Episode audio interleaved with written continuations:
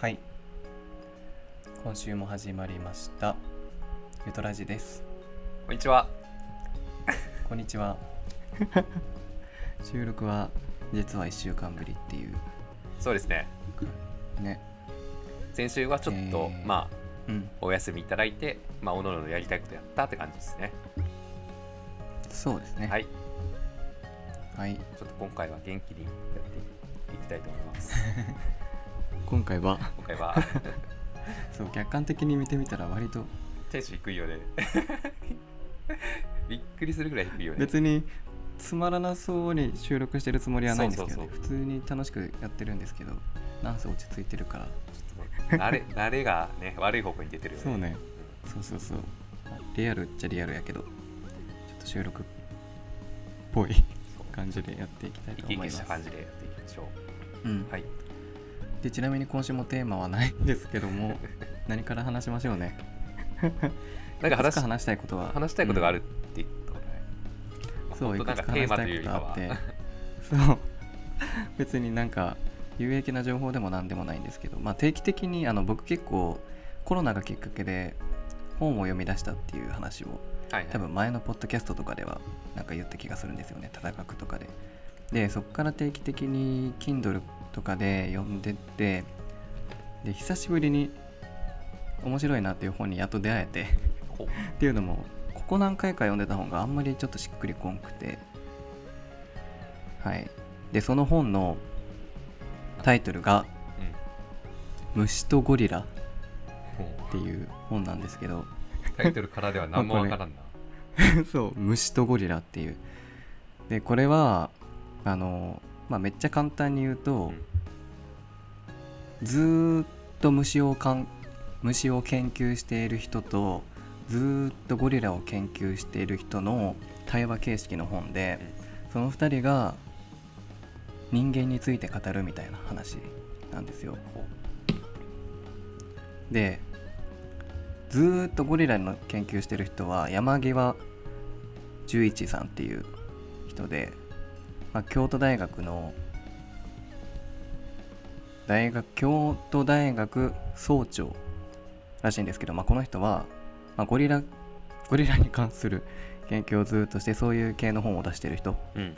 でもう一人が養老孟さんっていう人でこの人が東京大学の名誉教授でこの人が虫についてずっと研究してる人でその二人がなんかなんだろうな知識としてゴリラとか虫を知ってるというよりかはうーんといっぱい自然とかを見てうん感覚的に生態を理解してるような人たちでその人たちがから見える人間っていうものをひたすら議論してるんですよね。まあなかなか一言で表すのは難しいんですけど難しいね。そう難しいんですけど読んだら面白くて要は、うなんか例えばなんだろうなかいつまんで言うとうーん工業化が進んだ現代とか便利な世の中について思うこととかを語ってたりだとか対談でねとかあとまあ遺伝子ベイビーの話とかも出てきたりするんですけど最後の方になんかそういう今人間がやってることに対して2人が思うことっていうのをいろんな観点からやってる本なんですよね。これがね非常に面白くて、うん。うん、おすすめしたいなと思って。え、なんかその中でさ、印象に残ったうん。フレーズ一個とかない、フレーズ1個まあ、ねフレーズじゃなくても、ないんかエピソードみたい説明が非常に難しいんですけどなんか言葉人動物とか、まあ、ゴリラ虫とかを、まあ、まあ総称して生き物って言っていいんかなな。うん。生き物にあって人間にあ生き物になくて人間にないものの一つにまあ言葉っていうのがあってでそれについて話してるところがあるんですけどなんか言葉ってなんていうか本来はうん。例えば何かものがあったらそれを見て感じて理解するものなんだけれども人間は賢いからそれに名前を付けちゃったうん。から例えばリンゴがあるとしてね目の前に2つリンゴがありますで人間はリンゴっていう名前をもうつけちゃってるから目の前2つのリンゴがあってももうどっちも同じものなんですよほぼほぼリンゴだからでもゴリラから見たら全然違うっぽいんですよね。A のリンゴと B のリンゴはそのなんかなんか違うらしいんですよ。人間はなんかもうリンゴやんみたいな。なんだけど動物から見たらなんかもうそれぞれのもの。別にリンゴっていう言葉もなければもうこれこれみたいな感じで一つ一つ色合いとか雰囲気とか匂いとかで別物として捉えるらしいんですよ。全てのものをね。でも人間はそういう一個一個のものに全部名前を付けちゃったからなんかそこら辺が動物の感受性を失われているみたいな。動物としての感性みたいなのがどんどんなくなっていっちゃって言葉によって便利やけれども。だからなんだろうな。どんどんすごい自然を感じれない生き物になっちゃってるみたいな、まあ、そういう、まあ、もうちょっとねあの多分、ま、言い方が間違ってるんで本を読んでもらったら分かると思うんですけど、まあ、そういうこと。だからそうね。その2人から見る、まあ、言葉の話とかは面白かったかな。うん。あれかなんか発展を求めるがあまりありのままを受け入れられないというか。受け取ることが難しくなったって感じなのかうーん。な自然だったら、まあ、ありのままの自然をそのまま享受できることなくなんか違った視点になってそうね見ちゃってるみたいな。なんか情報化社会のし下りでもちょっとかぶるようなニュアンスの話があったんやけど、うん。なんか今デジタル化ですごいいろんなものを数値化して処理してみたいなのあるけど数値化する時ってその人の断片的なデータを取っとることになるやん。例えばち俺を情報化しようとしたら身長何センチでなんやろな。体重まあ何キロ。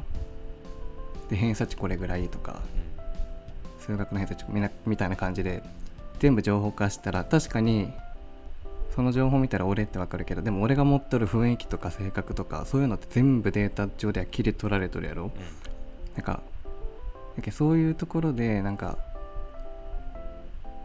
本来はこの俺の状態で俺を知って知っていく行為というかお互いに知るのが普通なんだけれども全部なんかデータ化されてなんか、まあ、マッチングアプリとかもそうかもしれんけどなんかごっそり抜け落ちたところが本物になりつつあるみたいな SNS でも。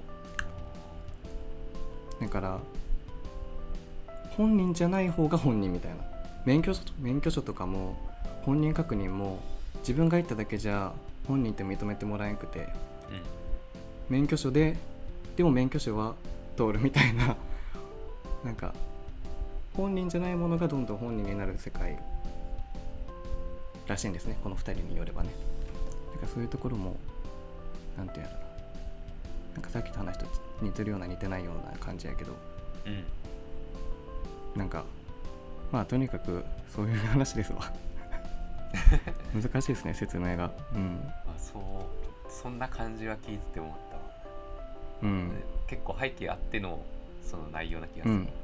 そうね。今いろんな話が出てくるからね。あでも本当に動物ばっかり見てきた人から見た人間ってこんな感じなんやなみたいうん。なすごく面白かったその視点が。絶対人間そういう人たちから見たら人間って合理性を欠いとる普通の本能的な動物にしか見えてないやろ。うんうん。うんそうねそう合理性効率化。そうねなんでそうなったんでしょうね。不思議。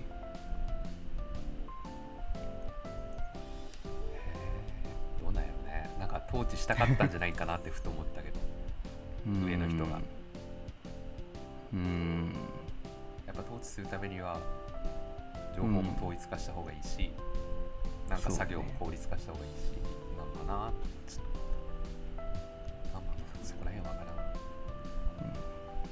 まあでもなんか自然を大事にしたいなって思ったっていう。うっす。感想うっす。でもまあちょっと心にしまっておきます。いろいろなことを思いましたわ。はい。この本を読んで。はい。これがまずおすすめしたかったこと。本。楽しかった。暇な人は。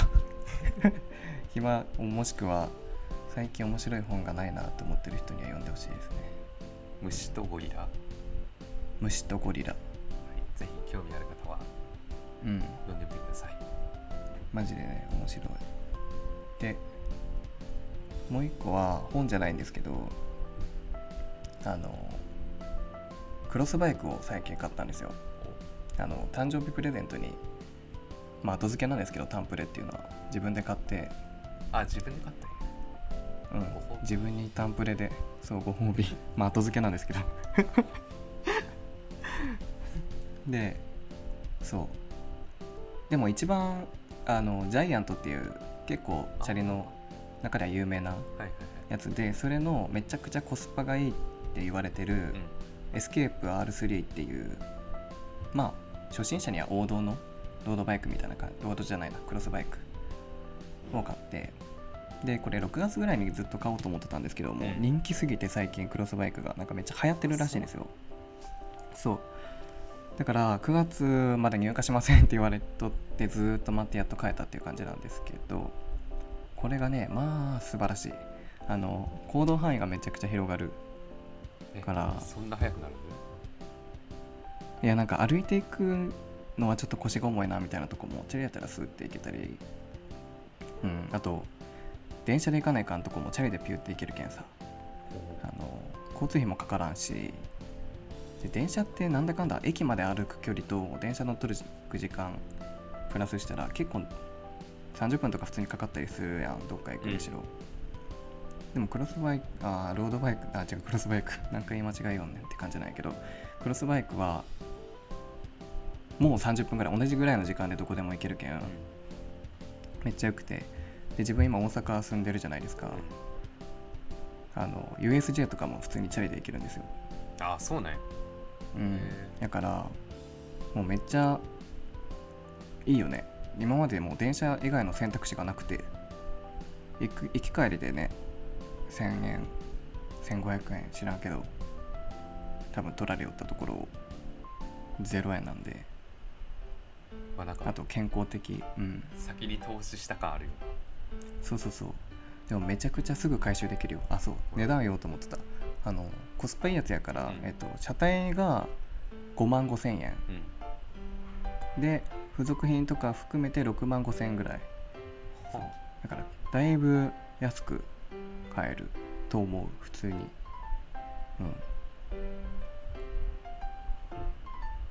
やあれってさこ入れてうん。溝とかあったら一発なんやない、トイレ？溝。溝？うん溝とかこいでる途中にあったらもうすぐこけるんやな。い、うん。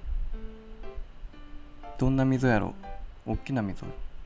あのあれ？あの踏切みたいな？そうそうそう。とかなんかどう変ななんやろね。段差とかがあっただけでも、うん。でも全然ねこの前50キロ走ってきたけど全く何もなかった。普通に。なん。うん。基本まあ危ないとこ車道走ればいいしねうん。全然いい感じで。めちゃくちゃおすすめ。今日も朝の6時半に出て家を。まあうん。であ近くの川か。めちゃくちゃでかい川があってでその横にずっとなんかみんな野球しとったりサッカーしたりしようんやけど、うん。そこ沿いをずっと走ってで途中ベンチとかがバーってあるとこがあってそこでさっき言った虫とゴリラが半分ぐらいしか読んでなかったからもうもうもう半分を1時間半ぐらいで読んでさっき読んめちゃくちゃホッとそうさっき読んできたんよ。めちゃくちゃずっと読みたかったけどバタバタして読めてなくて。で1時間半ぐらいかけて読んでであ収録で話そうと思ってで帰りにコーヒー飲みたくなったけんちょっと米田コーヒーに行ってはいはいで帰ってきたっていう。でちょっと収収録遅れたっていう。はい。俺はただただ待ってたっていうね。はい、マジで申し訳ございません。はい、まあええんですけすいませんっていう感じ。ど。そうやから、うん、なんかね、引きこもりがちな人はいいかも。気持ちいいし、朝とか、うん。風も浴びれて、うん。結構なんか自転車でなんか出かけようと思ったらまあこういうのも時間かかるしなっていうので億劫になっちゃうよね、うんまあそういうのがあったから。うん、その自転車でも乗ってみるとめっちゃ速いんだよっていうのを気づけたらそうそうそう。だいぶ身軽になれそうよね。あの俺もね、別に普通のチャリでよくねって思っとった派で、ぶっちゃけ。でもねそうやわ。全然違う。全然違う。やっぱタイヤの細さも違うしあとギアもまあこれはものによるけど自分のはえっ、と前がは前が8いや前が3か。前が3後ろが824うんうんうん。段階のギアがあるからもうもう自由に調整し放題やから坂道とかも別に、ね、下げたら全然しんどくないしあとはまあかっこいいし。そこでかい普通にうん。そうだよね。結局それ。そうでなんかチャリの選び方もなんかいろいろやっぱり細かい部分によったらやっぱねパパーツからこだわる人もおってめちゃくちゃ幅広いけど結局はデザインって言ったからなんか最初かっこいいのかってなんかうんどっか行ったらいいと思います。結局僕はあの、うん。大学入学時に買ったママチャリを、あかあーそういうことママチャリね、うん、ずっと乗り続けて まあママチャリでも別にスーパー行くぐらいやったら十分やけどね。まあね。うん。でもそれこそまあでもそっか。まあでも100キロぐらい。100キロはきついか。往復いや片道50キロぐらいは多分普通にちょっとしんどいかもしれんけど行けるけんさ。片道50キロやったら結構いろんなとこ行けるよ多分。50ってすごいな。うん。でも意外とすぐなんよ本当にああっという間。まあ疲れたら別にちょっとカフェとかで休憩したらいいし。ー、うん。うんすげえいい。今買うのなしよな。えー、引っ越しとかするんやろもう、うん。来年。まあでも分解できるけん。そんなに？そんなにか。あとはもう。あの輪行って知っとる？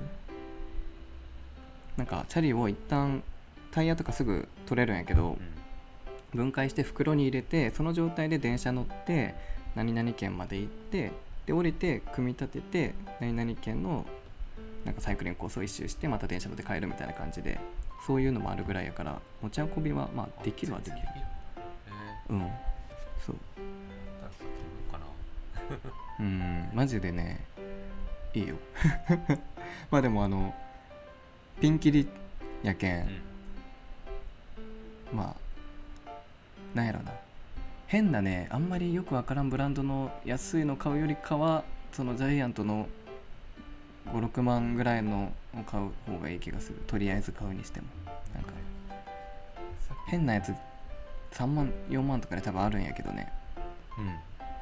なんか長い目で見たらやっぱ部品例えば1箇所壊れましたってなったら変なブランドのやったらなんかもうその替えがなかったり。ああそういうことか。やけん日本製のやつとかの方がすぐ修理できたりとかあとやっぱブランドの方がねメンテナンスとかもしそうよ。でもどこのチャリ屋さん行っても知っとるブランドやったらやっぱやりやすいみたいな感じで。うん。さっきねその Escape R3 を見てたら、うん。うん。その中にそのエスケープ R ドロップっていう、なんだろうな。ドロップ。ドロップバー仕様やけん。うん。うんハンドルが真横 T の字じゃなくて下に U 字みたいに出てる。あーロードバイクかなじゃあそれ。かな。あロードになるの、うん。これは。ロードバイクはその形多いんよね。新型ドロップバークロスバイクって書いてうん。あるあロードスタイルを楽しめるクロスバイクってことか。あーそうなんや。多分下向き漕ぎやすい気がするなんかこれちょっとデザインかっこいいなって思って。うんかっこいい。か買うならそれかなって思った。いくらそれで？税抜き6万6000あでもそんなもんだよ。うん。ね。税込みで7万ちょいか。そうそうそう。うん。全然やなしねではないな。うん。と思いましたチャリ乗り寄ったらなんかいつかトライアスロン出てみたいなって。思うようになった。水泳練習せんといかん。そうやろそこやろ。うん。それならそれならよ。あのしまなみ海道のうなんん。か横断レースみたいに出たらいいよ。ねあるよねそういうの。親が昔一回トライアスロン出ててうん。あのトライアス用トライアスロン用のチャリが実家にあるんですよ。ちょっと今度帰ったら乗ってみようか。なそううん。体力つけて。これがまあ2つ目。うん。2つ目。もう以上か。うん。特になんもああ3ないかなと。つ目来るかと思ったら止まらんやんと。すごいなと 全然なんもない。20分ぐらいずっとノンストップだなって思いつつ聞いてたわ。いやまだ8分ぐらいしか経ってない。あ違う。もう20分経っとったわ。20分経っとっ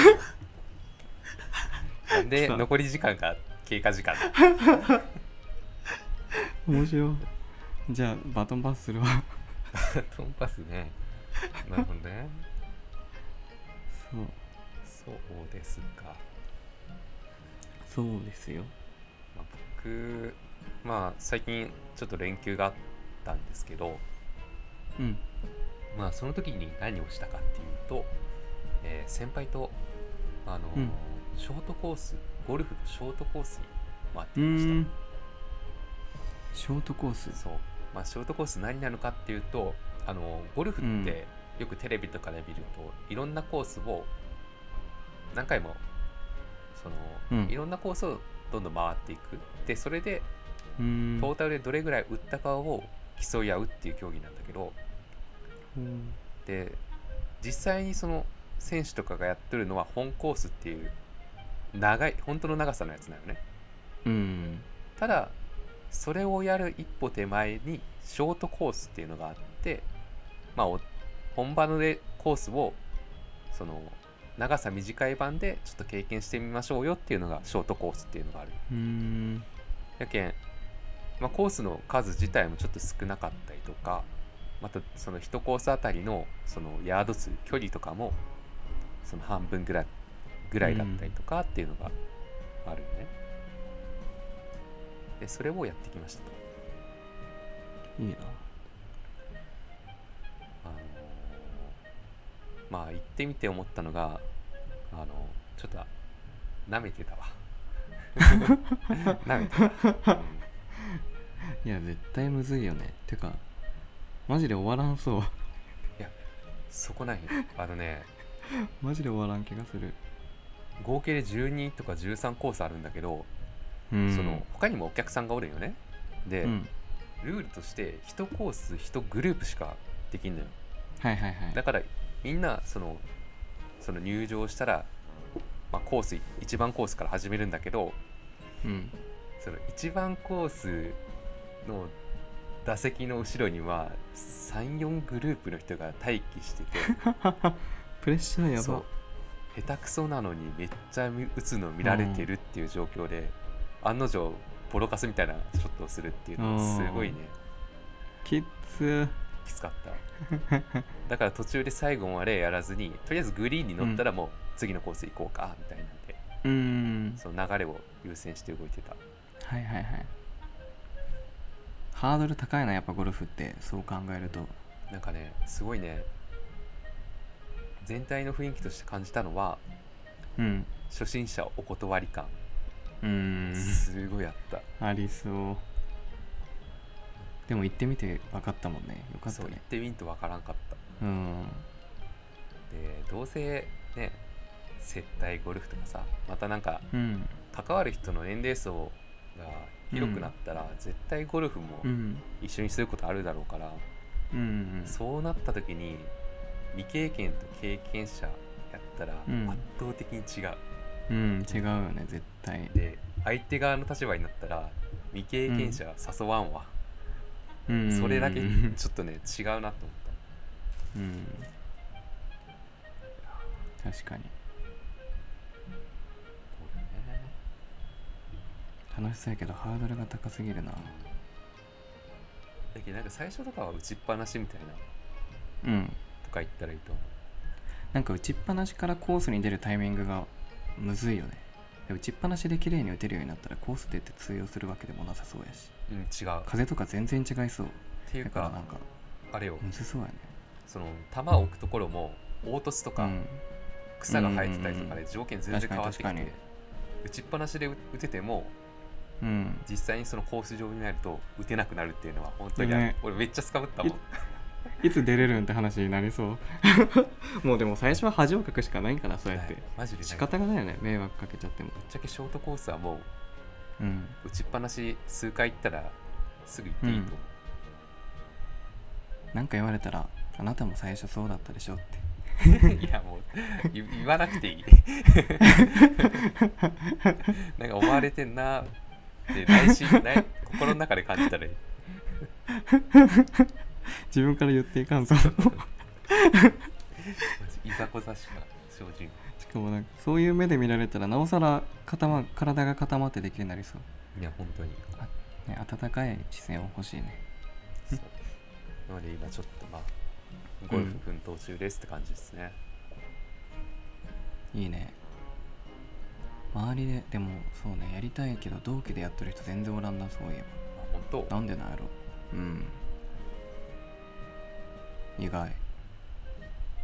あとコロナのせいか知らんけどさ、当うん。まあ、絶対コロナのせいなんやけど、うん。会社で飲み会もなければその仕事以外で上司と関わる機会ゼロ今のところ半年ぐらい経ったけど。だけんちょっとコロナ明けたらもしかしたらなんかあるかもね。あるかもね。やってないとか聞かれるかもしれん。やってないです飲み会は行きます。お酒行きおましょう。酒つがんと。お酒ついでごますりして。そうね。本当にそういう文化をまだ経験してないけんさビール注ぐとかさいや。やばいよね。なんかもう分からんそんな。ん急に。ー嫌だわあんなんしたくない。入ったばっかやったらまださなんかうん。その、なんかせなってなんかなんかあるやんなるよねそういう。やけどもう半年以上経ってさ上司もどんな人かなんか分かってきたけどいきなり今から行ってもなんか忘れそう普通に。習慣ついたのすすぎて。なんかそれこそその内定式がもう数日後にはあるんやけど、うんうん。そのあそっか。事前資料としてね。うん。送られてきた本がこれ、うん。へえ。ビジネスマナー本です。そんなんでいいよ。うん、送られてきてさあ、うん。個人的には引いてる、多分真の性格的に俺が思うに、うん、最初の方の研修多分めっちゃストレス溜まると思うあやっぱそう。ある程度でいいよ。うん。ななんでこんなことしてんだろうみたいな思うこと多々ある、最近はねないけど最初はめっちゃあった。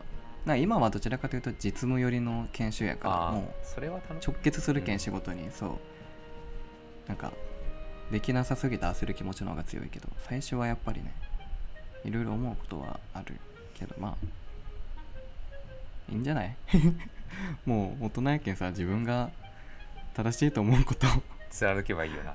すればうん。でそれを人に迷惑なき出さないようにするのが、まあ大人よな。うんそうね。まあ大人とはって感じやけどね。まあ 確かに。いや嫌だな。早いね。内定式かもう。早っそうよだって去年の去年俺が内定式やったってことやろだって。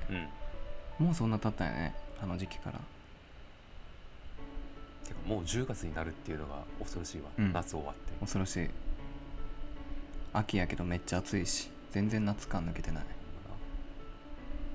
あこれから秋を迎えますが。うん。まあいろいろなんかの節目になったりとかなんかか新しくやったりとかいろいろ出てくると思いますけど頑張っていきましょう。はい、はい。ということで今週の放送は以上になります。でお便りとかは、えー、Twitter の公式アカウントで、えー Google フォームの方で、えー募集しております。また、えー DM でも募集しているのでぜひ興味がある方、えー、気になった方そしてなんかこんなこと言ってほしいなっていうことがあれば、えーぜひ送ってください。真摯に受け止めます。はい。はい。ということで今週の放送は以上になります。バイバイ。バイバイ